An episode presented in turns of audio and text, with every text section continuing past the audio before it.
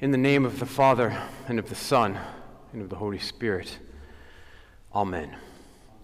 Very truly I tell you, no one can see the kingdom of God unless they are born again from above. So, about 10 days ago, I was feverishly up all night in my COVID isolation room asking some pretty desperate questions of God. Why all these health issues in my family? How are we going to manage? What's the point of all this annual reporting? And is this why you called me to be a priest? I was in a pretty dark place for a couple nights, literally and emotionally. But in the darkness, I found I had company. It was Nicodemus who appears in today's gospel reading and also two weeks back when I was struggling. Nicodemus, I saw for the very first time in my own darkness that Nicodemus was a man who came to Jesus literally and spiritually in the dark. Yet as his story unfolds, he becomes like an unsung hero for all of us who struggle in the darkness to find God and then persevere to emerge into the light of God's grace. So, one important background note about my new friend Nicodemus, which we clergy tend to downplay Nicodemus was a priest. A Pharisee, yes, but a priest nonetheless dedicated to serving God and showing God to others. How embarrassing for us that the first time we meet Nicodemus in John 3, he is utterly in the dark about Jesus. Literally, yes, because he comes to Jesus at night. Why at night? Because he's afraid of what his friends will say. But also, spiritually in the dark, because he knew a lot about God. After all, that's a priest's job. But in fact, he didn't. Here's how it played out Nicodemus' first words to Jesus are words of praise Rabbi, we know that you are a teacher come from God because no one can do the things that you do unless God is with him. Jesus, however, loves us too much to lie to us. Nicodemus, Jesus says in so many words. You don't know the first thing about who has come from God and who hasn't. You can't see a millimeter into the kingdom of God, my friend. Nicodemus, you can't be tweaked to be better. We have to tear you down and start again. You must be born again from above to see the kingdom. Now, people have misread this passage to be a judgment on Nicodemus because he was a Pharisee, because he was a Jew, because he was a priest. But it is no judgment, and it's not personal, and this is where you come in. This is Jesus' wake up call to you and to me and to anyone alive on earth who truly seeks God. Whatever you think you know, whatever think you think you have of God, you don't.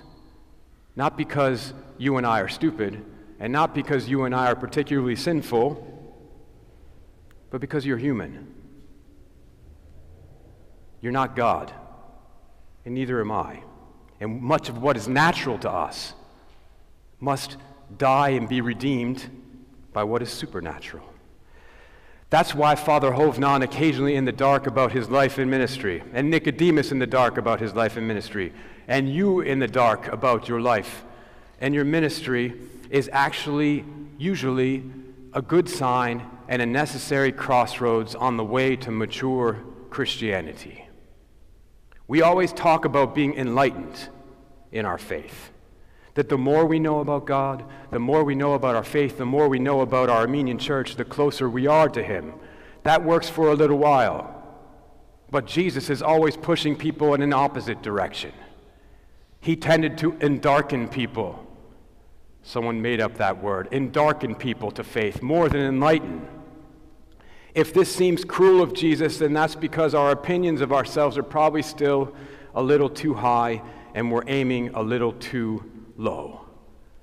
Jesus doesn't want a better you and me, He wants a new you and me filled with His Spirit and His love.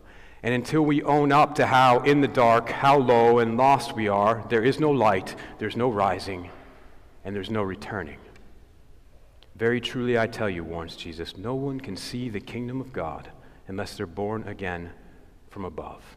And this rebirth, and this is where some of our Protestant friends get this wrong, this rebirth is not a one and done type of thing. This rebirth is supposed to happen over and again in the course of our lives. This endarkening takes a lot of courage and perseverance and patience and faith, but it yields results in time. Nicodemus disappears from view for several chapters until we meet him again briefly in today's reading. And Jesus, at this time, has just preached one of his most sublime and challenging words, revealing who he really is I am the bread of life, I'm the water you drink from and never thirst. And the people are bitterly divided about him. Nicodemus has just one line today, but it reveals a great change in his heart because the Pharisees want to arrest Jesus immediately for sedition. And Nicodemus says, he steps in front and stops them and says, We don't judge someone before we hear their words and before we know what they're doing. This is awesome because they just heard his words and they just saw what he was doing. Nicodemus is challenging his brothers in the same way that Jesus challenged him. You hear, but you're not listening. You see, but you're blind. What you think you know of God must die and be born again from above and from God.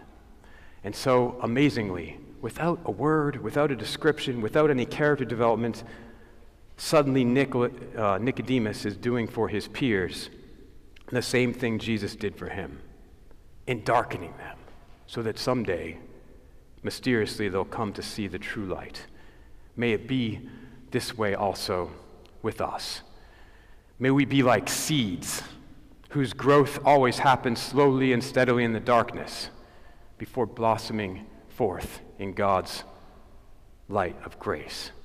This, in the end, is how it was with Jesus and for Nicodemus, this underrated and behind the scenes disciple. Because the last, the third and final time we hear of Nicodemus, John writes about him after Jesus' crucifixion. And amazingly, John says that this Nicodemus helped Joseph of Arimathea take Jesus' body down from the cross and lay it in a tomb, anointing the Lord's body with myrrh and aloes, at great risk to his safety and his reputation. What a beautiful full circle to end John's gospel and to end this sermon. This man, Nicodemus, who began in total darkness and distance from Jesus, is now anointing his very body for burial. He's now intimately connected to the Messiah, who, buried in three days of darkness, will rise again as the tree of life and eternal life for all mankind. So then, let's take heart in following Nicodemus through our own darkness and unknowing whatever that might be, being confident that, born yet again from above, we will emerge into the light of God's grace, now and always and unto the ages of ages. Amen.